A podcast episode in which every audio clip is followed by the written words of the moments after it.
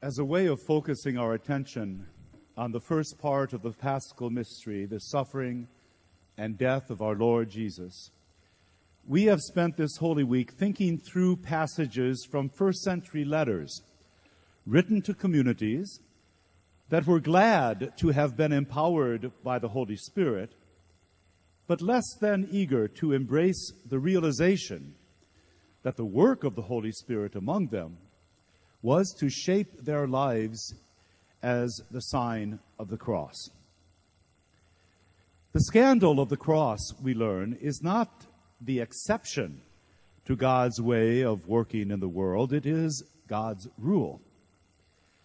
And as we have heard Paul and the author of Hebrews address the circumstances and struggles of these ancient readers, we have come to realize that in these fundamental matters we are not so very different from them, and that the Word of God in these letters speaks as directly to us as it did to them.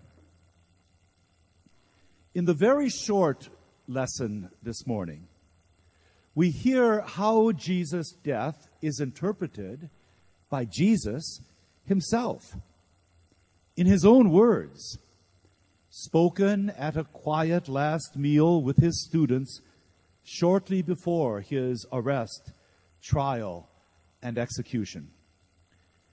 We hear Jesus speaking, however, not as we usually do within the gospel narrative, but in Paul's first letter to the Corinthians.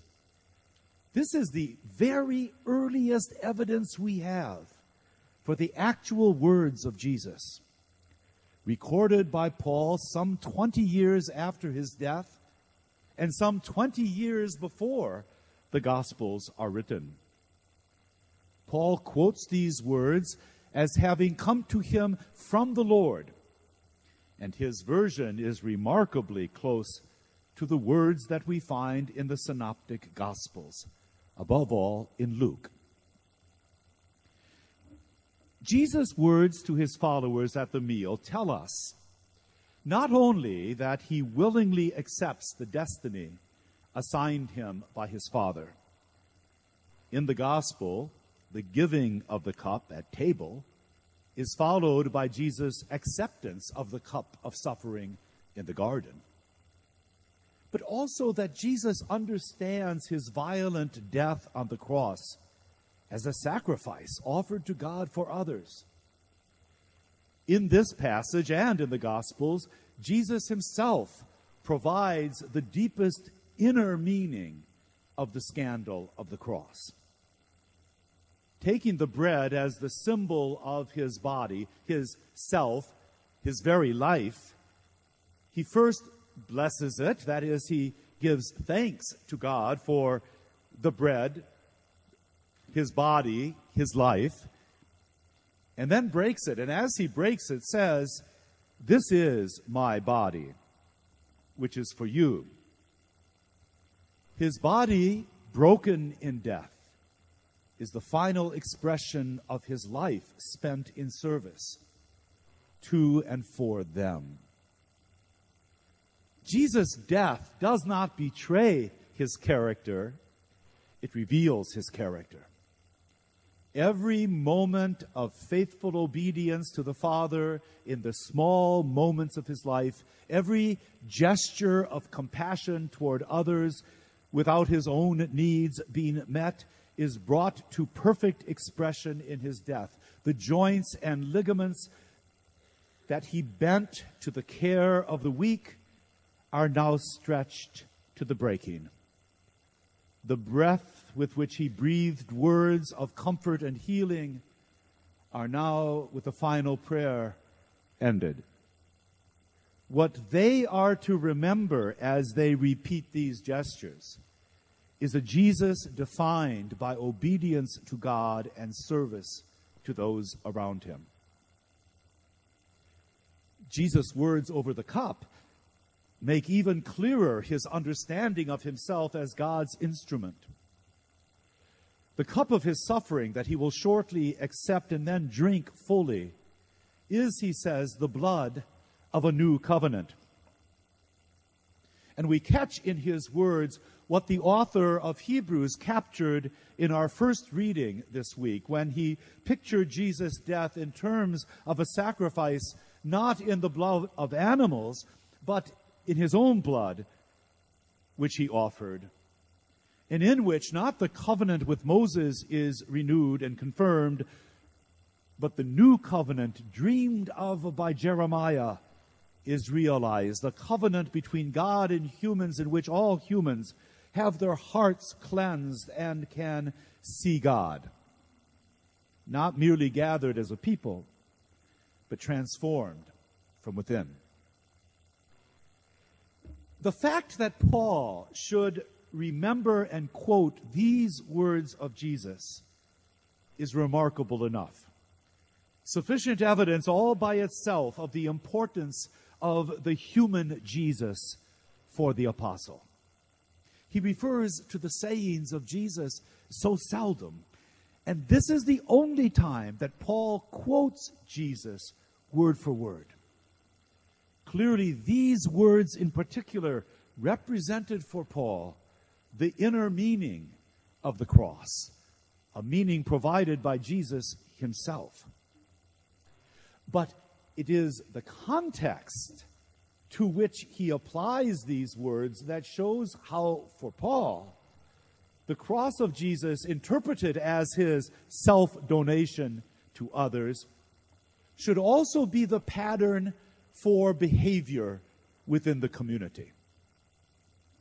Earlier in this letter, when Paul was discussing whether or not people should eat food that had been offered to idols,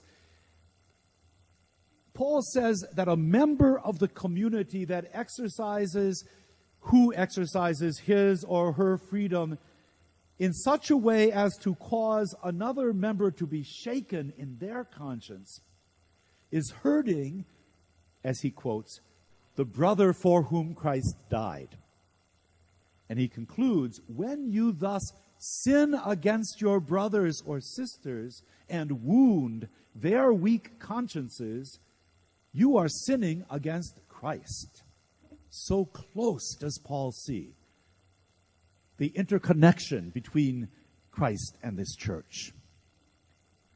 Now, in order to pre- appreciate the force of Paul's quotation of Jesus' words here in chapter 11, we need to remember the extraordinarily powerful understanding he has of the meal that he calls the Lord's Supper. For Paul, to be sure, any gathering of the community provides an opportunity for the Holy Spirit of the resurrected Jesus to be powerfully present. The church is and becomes most explicitly body of Christ when it gathers as a body, for spirit needs a body in order to express itself. Thus, when the community gathers, those who had drunk the one Spirit to become the body of the Messiah provide the opportunity for the gifts of the Spirit to express themselves through prophecy, teaching, singing, and speaking in tongues. But when the body of Christ gathers to share its ritual meal, the intensity of the bond between the risen Christ and believers is even greater. Earlier in this letter, Paul warned his readers about taking part in pagan worship because of the spiritual entanglements they might find themselves in. He says, when you eat at the table of idols, you have a kind of fellowship with demons. And he doesn't want them to have those kinds of spiritual entanglements. That argument is based upon Paul's highly realistic sense of what happens in the Christian meal. He asks them, The cup of blessing that we bless, is it not a fellowship, a participation in the blood of Christ? And is not the bread we break a fellowship, a participation in the body of Christ? The fellowship between the believers and the risen Lord is real. Christ is present at the meal. And what they eat or drink is a participation in that presence through the Spirit. But Paul says the fellowship is also among them. Because the loaf of bread we break is one, he says, we, though we are many, are one body, for we all partake of the one bread. Notice the dense and interconnected levels of symbolism here the bread that symbolizes the body of the crucified one, the body of the community that expresses the spirit of the risen one, the bread broken and shared that expresses the unity of the body to Christ and to each other. The entire meaning of this meal for Paul is fellowship, that is, sharing and unity. Now, it is against the backdrop of this understanding of the Eucharist that we can best understand Paul's rebuke of the Corinthians concerning their conduct at the Lord's Supper. I cannot praise you, he says, because your gatherings are not profitable, but harmful. He thinks their gatherings are harmful because the Corinthians have, once more, carried the attitudes and behaviors characteristic of the wisdom of the larger world into the sacred meals of the assembly. First, Paul says, they display the same divisiveness that he rebuked early in his letter. He speaks of different factions among them at the meal. And we can hardly help thinking about the parish fellowship meals at which folks eat only with their friends or talk only with those who have voted with them in the latest church crisis. So they destroy the ideal of unity that the bread and the cup signify. Even worse, the Corinthians carry into the Lord's Supper the discriminatory practices built into the ancient system of patronage.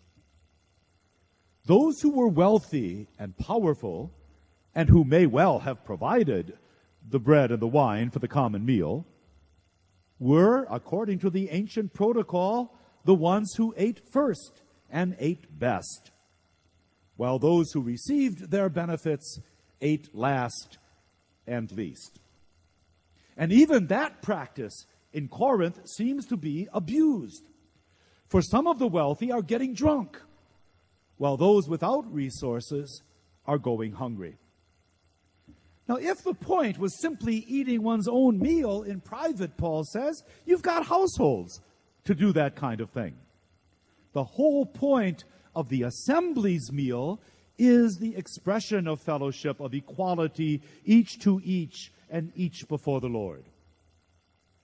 Paul declares that their behavior shows contempt for the church of God and shames those who have nothing. He says, I cannot praise you in this matter. Precisely at this point, Paul quotes the words of Jesus. And he concludes his citation with this statement Every time then you eat this bread and drink this cup, you proclaim the death of the Lord until he comes. This means that whoever eats the bread or drinks the cup of the Lord unworthily sins against the body and blood of the Lord. This is Paul talking, not me. He who eats and drinks without recognizing the body drinks a judgment to himself. There, Paul ends, and I pick up. The pattern of the cross, Paul says, we proclaim his death. He means the pattern of the cross, must also be the pattern of community behavior. When Jesus broke the bread and gave it to his followers, it signified the body that he was then giving for and to them. It falsifies the very meaning of the meal to fail to share our possessions with each other or to seek our own position over that of others. Only if those at the meal give of their bodies to each other in the manner of Christ do they recognize the body, that is, the church. Those who act in a manner that brings harm or shame to the weak in the community sin against Christ.